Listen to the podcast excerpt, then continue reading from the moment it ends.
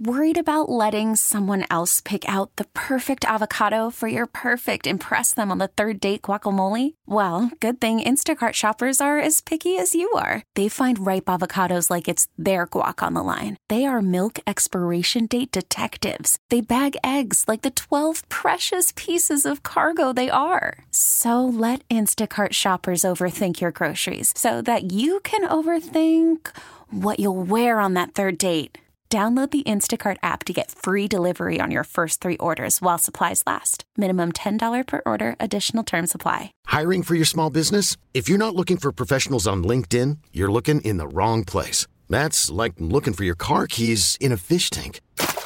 LinkedIn helps you hire professionals you can't find anywhere else, even those who aren't actively searching for a new job but might be open to the perfect role. In a given month, over 70% of LinkedIn users don't even visit other leading job sites. So start looking in the right place. With LinkedIn, you can hire professionals like a professional. Post your free job on linkedin.com slash recommend today. Welcome to the Del Walmsley Radio Show. Del challenges the status quo, questions everything, and empowers you to return to your core beliefs to make your life better. If you're ready to hear the truth and get your roadmap to the lifestyle you really want, the next hour will change your life. And now, your host, self made millionaire, national award winning investor of the year, CEO and founder of Lifestyles Unlimited, Del Walmsley.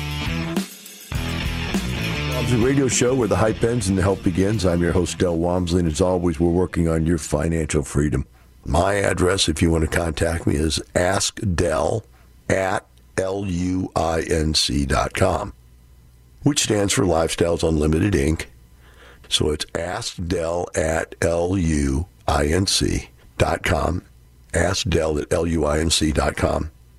Well, today, my friends, I'm going to discuss a topic that uh, it's just ringing in my head right now. It's just bouncing around in there like a ping pong ball. And that is, what financial rules do you live by? Now, I've got quite a few different rules I want to discuss today, but I want to start out and tell you why this thing is pounding away at the inside of my head. And it started about six months to a year ago when um, we started accumulating a, a, lot of guns and we got into guns and we were shooting them at, at rifle range and, you know, indoor range, outdoor range, whatever. And we decided we wanted a, some land where we could go outside and hunt and or, you know, get in our four wheeler and drive around and, and shoot even just tin cans if we had to, but just get out and actually use the guns in a more natural environment, right? And get a little bit of um, outdoors with us and get out there and tear it up with our four wheeler. You know, we have a whatever they're called a general. It's like just a four wheel drive vehicle, and um, we also have a four wheel drive pickup truck, also called a Raptor. And so we've got these vehicles we wanted to go use. So we wanted some land, and so we started looking at land, and this is where it goes sideways, right? Again, it always does in life, and this is why I think many, many people never become wealthy. Many people are broke. And I, I was going to say poor, but poor is not the word. Broke is different than poor. Poor means you make a little bit of money, you live in that little bit of money, but you're still under control. Broke is you lost it. You're broke, right? So I think a lot of people are broke because of what we're going to talk about today. They just don't have any rules they follow in finances. So as we're looking at these houses, my wife is of the mindset that, okay, we don't want, you know, uh, this land with a shack on it. And that's all I wanted was just land. I just wanted to go out there and mess around. But no, she starts looking for land with a house on it. But the problem is, is that she's so accustomed to living in this 16,000 square foot home uh, with an incredible swimming pool, backyard, lawn, the whole bit, that she just can't bring herself to put her body into a domicile that's less than a mansion. And so we started looking at ranches with nice homes on them. So all of a sudden we went from just looking at land to looking at ranches and ranches with homes on them.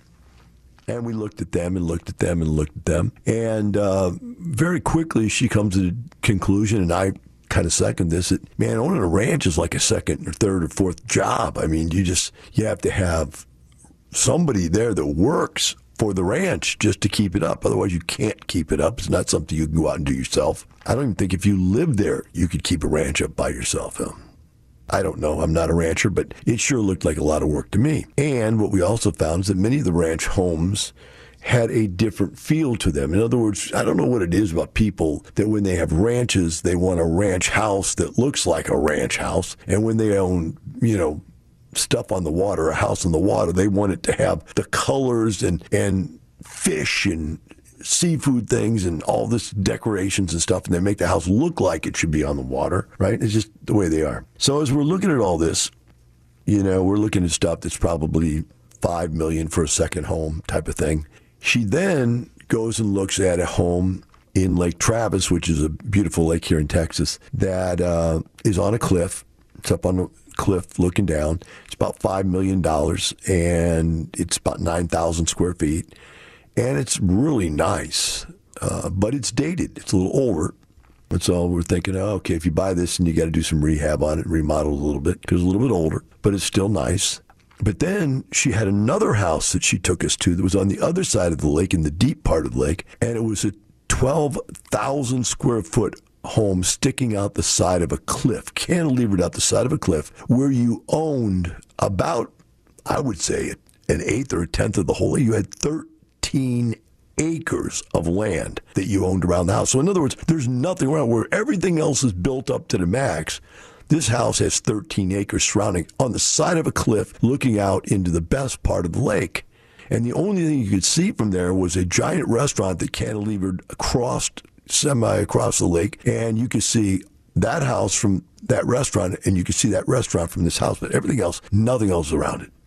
And I mean, I walked in, and there's, you know, 25 foot high ceilings, columns, spiral staircase, and the view. The whole back of the house was glass. It was four stories high. It was unbelievable. I fell in love. I said, I want to be buried here. This is un- this is it. This is what I want. Twelve million dollars. Now the problem with that was actually it was twelve million nine ninety nine or whatever. But the problem with that was that I have a rule, and the rule is I never buy a house more than my largest one year annual income. And my largest one year annual income was about 10 or 11 million, something in those that nature. And so this was above that. So I'm breaking the rule, not, not by much, but I'm, I'm breaking the rule. But what went wrong was when she went in there, she goes, Oh my gosh.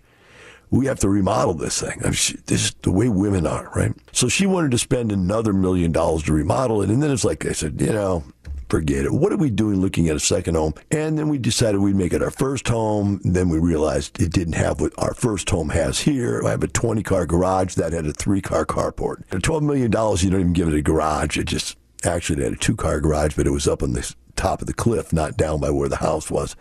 But the bottom line was is that it just mentally didn't work out. So we kept looking and she started looking. Now, in her brain, she'd elevated her search up to $10 million to $15 million homes. And then she found a home that was the most unbelievable home in the world. in Florida. We went to look at it. It was 23 million bucks, 30,000 square foot, brand new, never been lived in type of thing.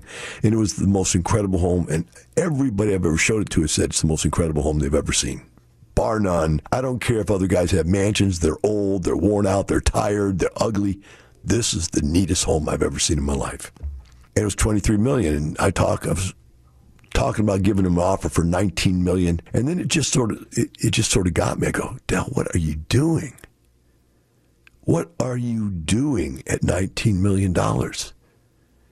And the other part of the deal just it fell apart because they would not tell you anything about the house unless you put down a million dollars hard earnest money before you could even ask questions or inspect. We we got a tour, but it was just the, the whole thing didn't work out right. So there we go. We're back to zero again, we're ground zero, and we're looking at other stuff. So we went to Cabo the other day, and this is what's funny about the story is we went to Cabo and we started looking at 9,000 plus square foot homes on the top of a cliff overlooking Cabo, where you can see both the the Sea of Cortez and the Pacific Ocean. Beautiful homes, incredible view, best view I've ever seen in my life.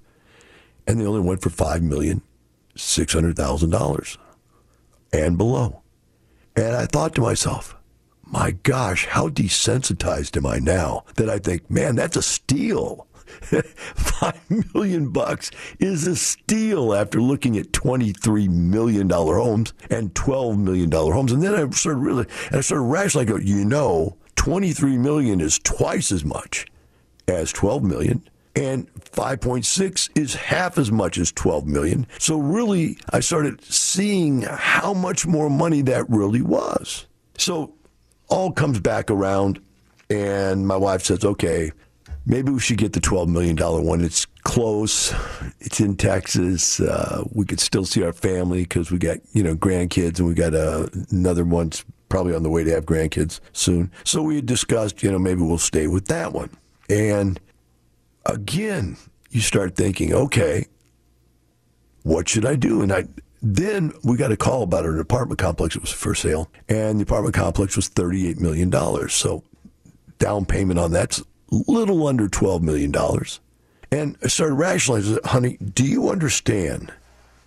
I mean, do you get that for the $12 million we pay to live in this house here, we could have another apartment complex?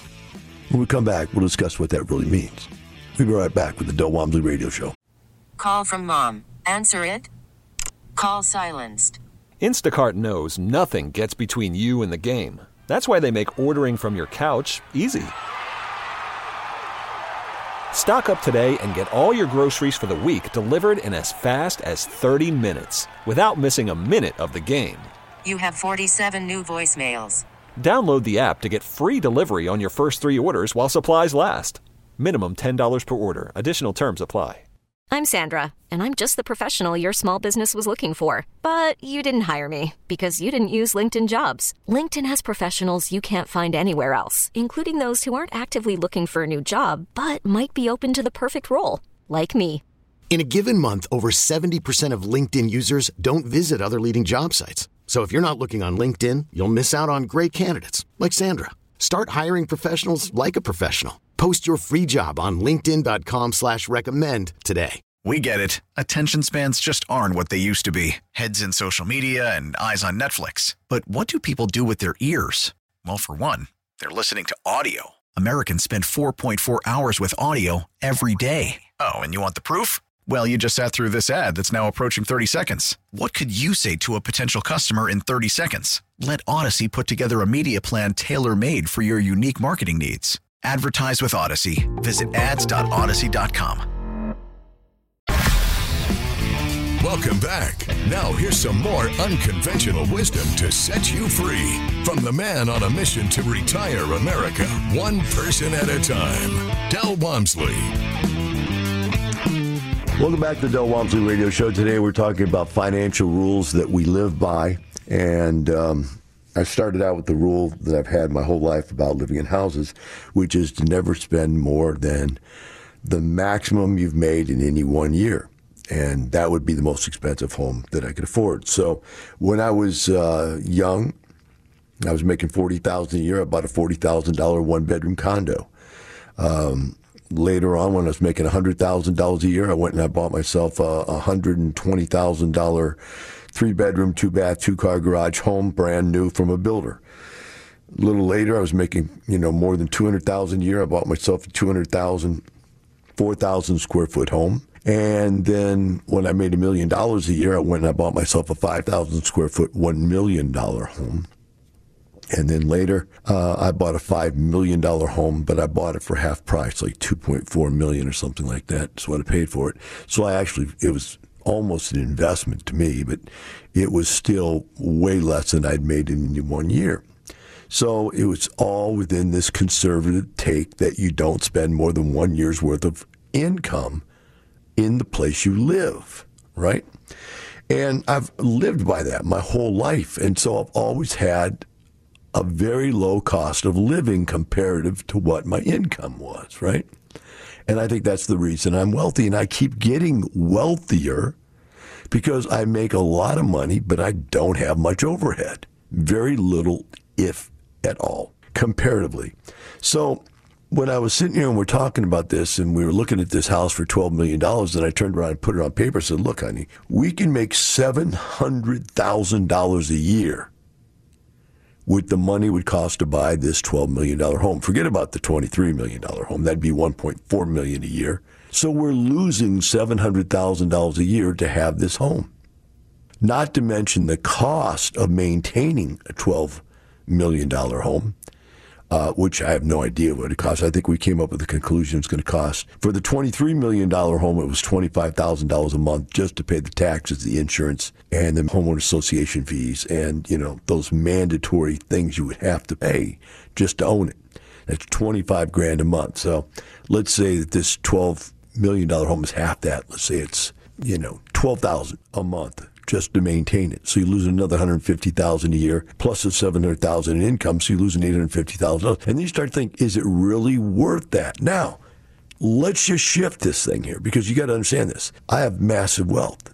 I'm sitting at the point where I'm very old and I'm saying to myself, I don't want to leave $100 million to my kids. Are you crazy? They don't need that kind of money. Why don't you just spend it, Del? And this is the point I'm getting to. I can't because I live by rules and the rules have never let me down. That's why I'm rich. Say, well, you can break the rules once you're rich. No, if you break the rules, then you won't be rich. And part of the rule of being rich is you get richer, right? And you say, well, at what point does it not matter anymore?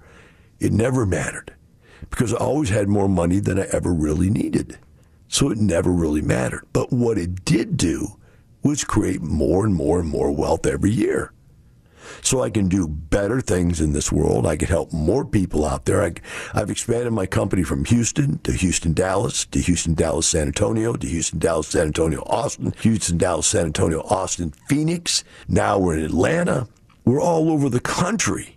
We have members in 50 states, but I've had the money to expand that way because I didn't spend all the money. I didn't live off of it.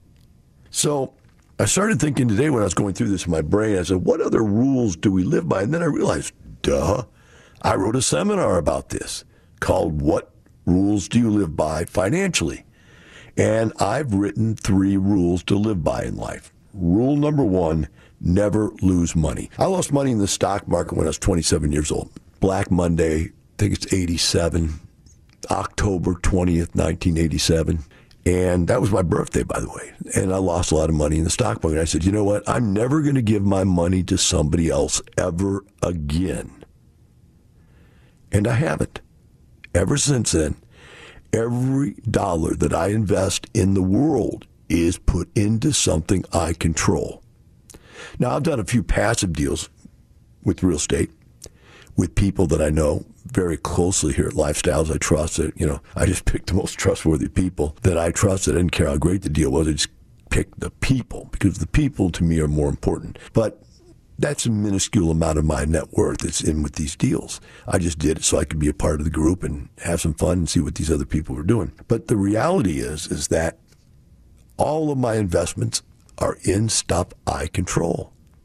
And when I control an asset, I've yet to lose money in any asset I've ever bought.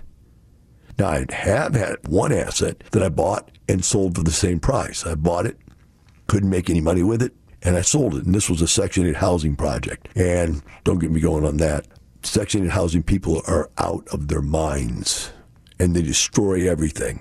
And they eat up your profits by destroying your asset, and you have to keep fixing your asset for dumb people that are just ignorant that tear everything up on purpose in most cases. So I just sold that for what I bought it for. I said, look, this isn't going to make any money that was a learning curve. I'm getting out of it. I got out of it. I didn't lose any money. But the bottom line is I've never lost money. Rule one, never lose money. So you go to the stock market, you lose money. You put money in your 401k, it loses money. You go to the IRA, it loses money. These things I will not live with. I cannot wake up tomorrow and see my money, you know, the number on the piece of paper or my computer go down. It's got to go up. It can't go down. That's not allowable. Now, people say, why don't you use diversification? I am diversified. I got real estate in probably 10 different states, right? We'll say, well, not just real estate. Why don't you diversify into other stuff? Because other stuff loses money. They say, well, diversification, what is diversification? Diversification is admitting to yourself you don't know one thing about what you're doing. Let me give an example of what I mean. If You have a deal that earns nothing, or a deal that loses 20%. You have a deal that makes and loses nothing, and you have another deal that earns 20% and another deal that earns 100%. Do you want to put $1 in each one of those? No. What you want to do is figure out which one makes 100% and put all your money there. You might diversify a little bit into the 20 percentile, you know, profitable deal. But you don't put your money into something that earns nothing, and you don't put your money into something that loses money. You just don't do it. And they said, but you don't know what will and won't go up and down. And that's the whole point. Your financial planner is an idiot. He doesn't know what he's talking about. I do. And so I'm not going to listen to people that are stupid and put my money where stupid people put their money. Rich people put their money where rich people know it's going to make a lot of money and they can control the situation. That's the reality. Never lose money. A lot of people like that mud on the wall. If you throw enough mud on the wall, something has to stick. Maybe. Maybe it does, but after you've lost 10, 20, 30, 40% of your money throwing the mud on the wall, how much does the rest of that money have to grow just to get back even? Well, if you've lost 50% of everything you earn, you have to earn 100% on that next deal to get back to even. You haven't made any money yet. You got to get back to even. You have to earn 100%. Wow, them some pretty bad odds. We'll be right back with the Del Walmsley Radio Show. Welcome back. Now, here's some more unconventional wisdom to set you free from the man on a mission to retire America, one person at a time. Del Walmsley. Welcome back to the Del Walmsley Radio Show. Today we're discussing financial rules to live by. And uh, we've already carved a few of them out here. If you're just tuning in, one of them was I never bought a home that cost more than one year's worth of income, my maximum year's income of my life. So I never owned a home that was more than one year's worth of income. Never owned a car that was more than one month's income, et cetera, et cetera, et cetera. Then we get into the rules that I teach, which is number one rule is never lose money. And I know that sounds crazy to most of you out there because you've lost your money over and over and over again. I just don't lose money. I don't go into investments where you don't have control. I don't go into investments where things go down. I go into investments where things go up only. You say, well, how do you do that? I go, you have to know how to do that. You can't just guess. You have to know. And that's what we teach you when you come in and learn how to do this. Now, rule number two is every investment must have cash flow. I've never understood this. Why would you invest money and not earn any money? I say, well, I'm putting money into a 401k. It's earning money. No, it's not. You're not getting paid anything. In fact, you're living with less money because you put money in there. Why would you do that? Why would you put money out to not get money back? It doesn't make any sense. To me, it's dumb as a rock. So anything that I buy, whatever investment it is, it has to pay me cash flow. That's why I invest. If something didn't pay me cash flow, I wouldn't buy it. Now, there is one caveat on that, and that is my personal residence. I don't look at my personal residence as an investment. I look at it as consumption, which means I want it, and I'm buying it, and I'm using it up, and it's getting old, it's deteriorating, and just like the house, I'm here now, 12 years in this house. I have replacing air conditioners. I'm replacing uh, tiles. I'm replacing. I had to do some roof work. Uh, you know, 12 years old, things start to wear out, and it's consumption. The money I'm putting back into this house, I'm doing it I, because I want to keep the house nice for us, but also I don't want the value of the home to go down. Now the home has gone up in value, about double what I paid for it. But irrespective of that, I don't look at that as being income. I don't consider it a gain. I just consider it for me to replace this house, it cost me twice what I paid for it. And so if I sell this one, I got to go buy something else. And so there's no gain. It's just consumption. But everything else I buy has to have cash flow. So I start to value things a certain way. I, I, heard this story somewhere long, long, long time ago, so I'm going to butcher the story. But Warren Buffett was talking to his wife, and she said, I want a new Cadillac. And he goes, You know, a new Cadillac, the amount of money it costs to buy that new Cadillac invested in the, the proper, the business that he owns, which is Berkshire Hathaway. He said, Within 10 years, that would be worth $10 million.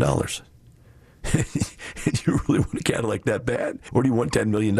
And, you know, that's probably an extreme example, but it's really what I'm saying is that why would I give up the money to buy something they can make me like this house I was looking at. That house could buy me $700,000 a year worth of income that would all be tax free because of depreciation on the apartment complex. It would increase in value probably at about 4 to 6% a year. That's what real estate's appreciating now. So why would I do that? I would have to really want that house bad to want to give up that additional income to buy that house. Because everything I buy, I don't have 401k because 401k doesn't pay me.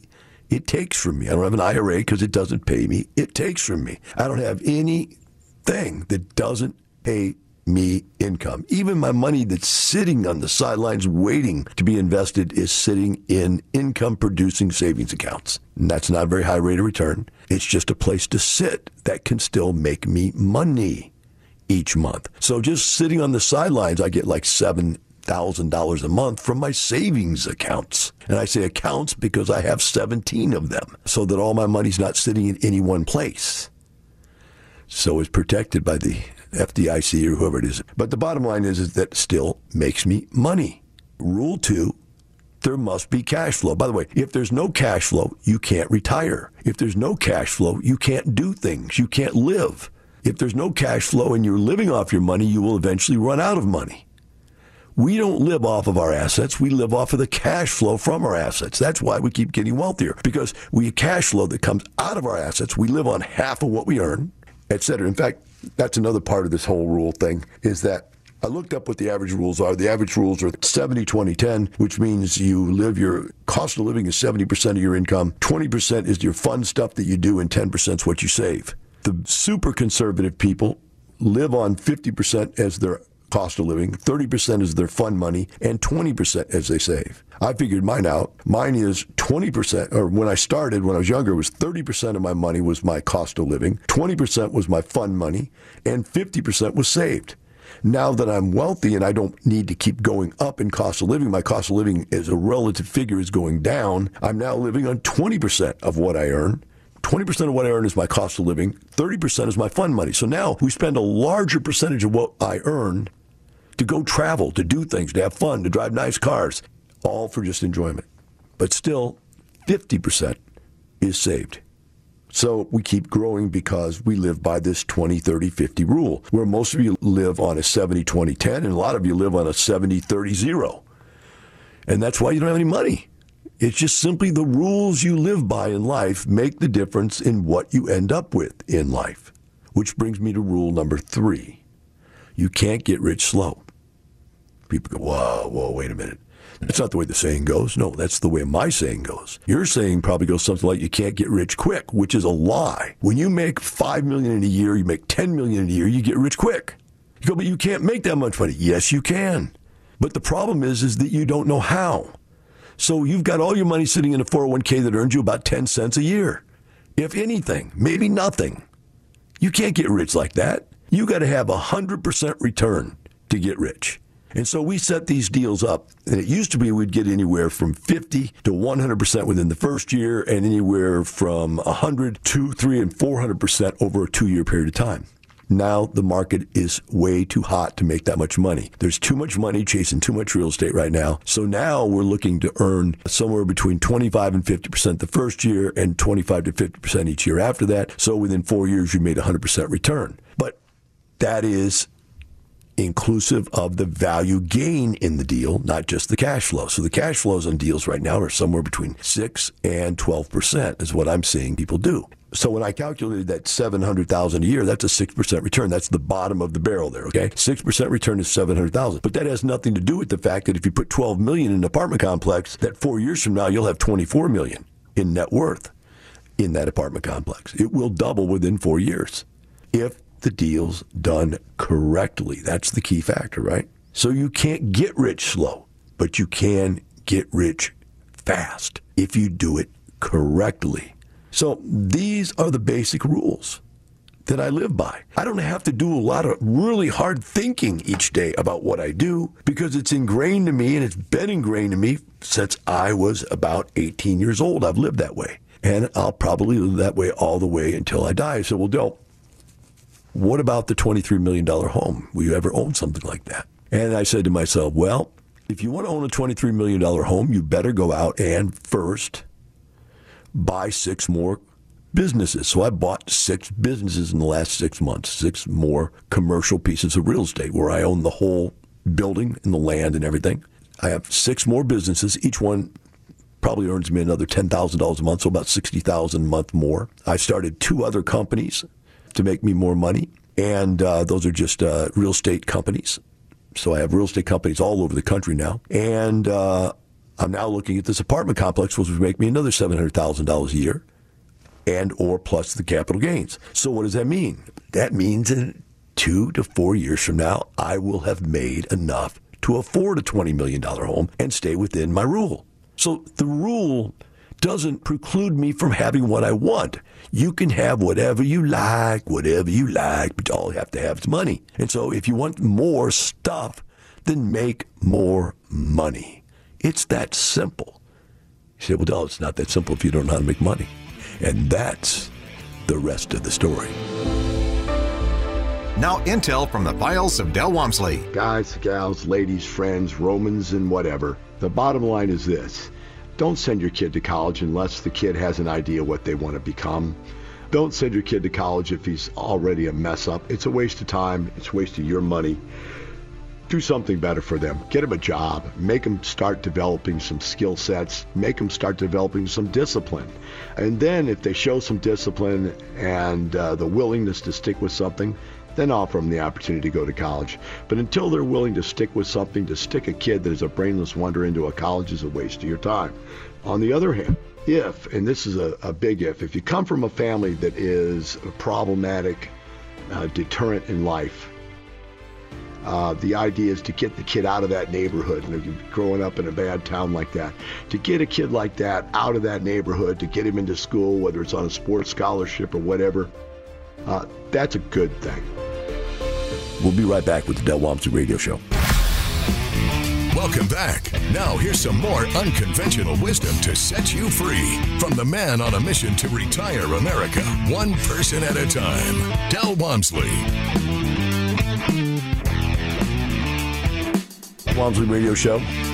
Today we've been talking about financial rules to live by, and for the first three segments of the show, we discussed the ones that I live by. Now, in contrast, I'm going to share with you what I looked up on the internet. I just looked up, hey, financial rules to live by, and I found that pretty much each and all of the financial planners that I looked up, their argument for what rules to live by were pretty much the same.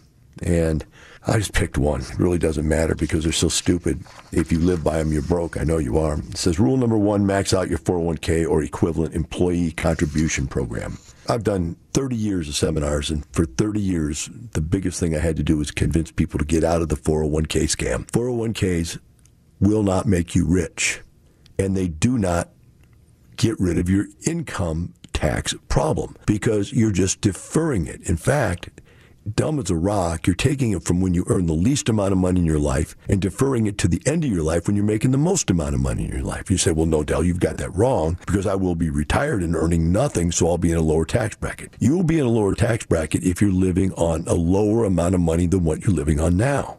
If you pull the money out of the 401k at a rate that you're living now, you will pay the same taxes you're living now. The only difference is you can't leverage inside of your 401k. And so where you could have taken the money in the beginning and had it out there invested, it would be compounding at a much faster rate because number one, you can leverage it, which gives you a 10 to 1 the rate of return. Do you understand? Where you can earn $1, I can take and leverage that 10 to 1. Actually, now it's 8 to 2 because you can only get 80% loans. So I can leverage that to 8 to 2.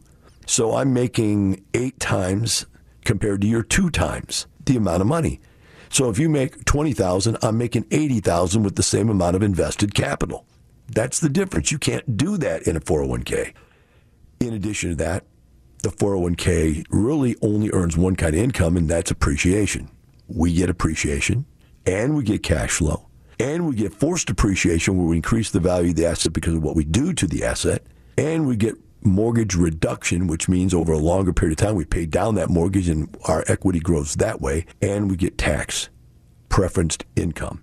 Again, we can defer that tax just like you can defer it in the 401k. We can defer it off in the future as long as we want, but we're getting the money. That's the difference. In your 401k, you're not getting the money. We are getting the money and still deferring the tax. Gosh, I wish I could explain that to people. Sometimes it takes me hours to get it into their heads, but when they're done, almost everybody comes out of the two day seminar.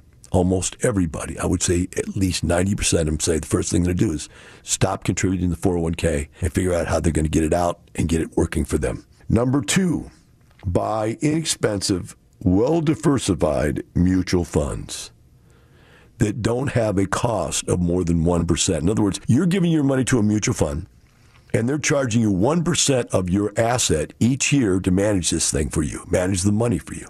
And then you're hoping that the mutual fund will make money. So whether it makes four or five or six percent a year, take one percent off because they're taking one percent of everything. So, you know, you've got that. But the reality is is that mutual fund is usually filled with a bucket of stocks. And when the stock market crashes, everything crashes. It was interesting there's a guy that used to be on the radio. He was a financial planner guy, and he called he did this thing called buckets of money, where you have this diversification program where you put this much in this bucket, this much in this, and on and on and on.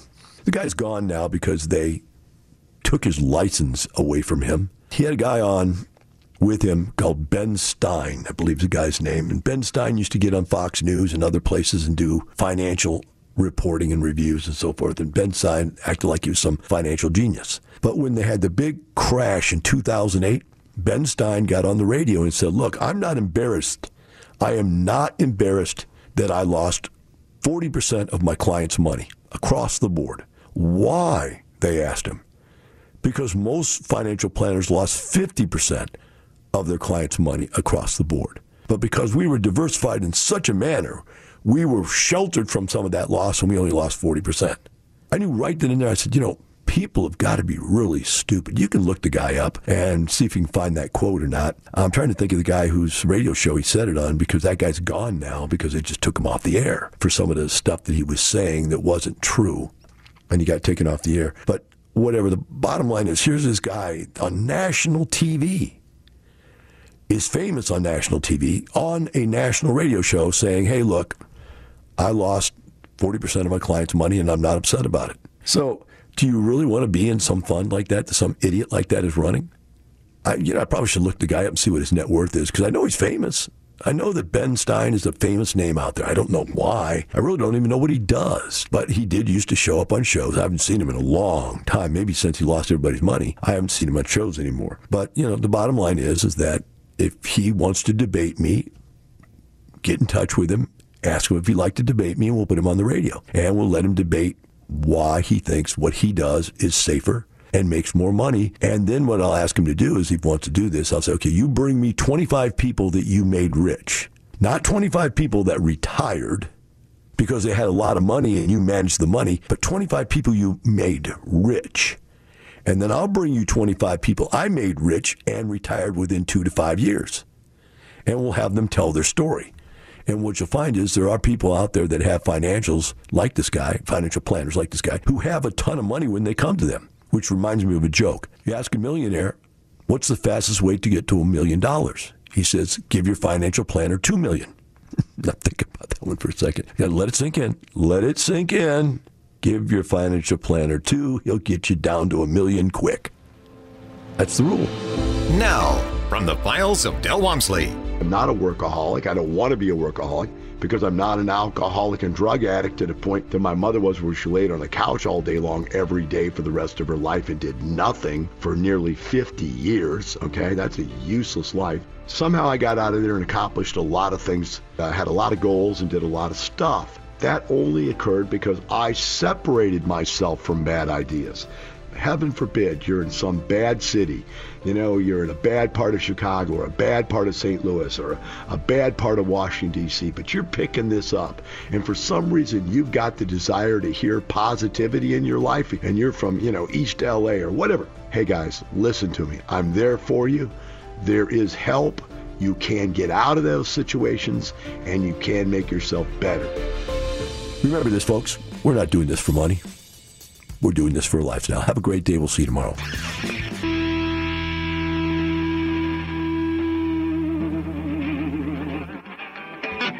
The information and opinions you hear on the Del Walmsley radio show are those of the host, Del Walmsley, his guests, and his callers, and do not necessarily reflect the opinions of this station, its affiliates, its management, or advertisers. The Del Walmsley show is for entertainment purposes only. Please consult a professional regarding your personal investment needs. Nothing presented on the Del Walmsley show constitutes an endorsement, recommendation, offer, or solicitation to buy or sell any product or security. Now, with the MLB app, you can get baseball your way.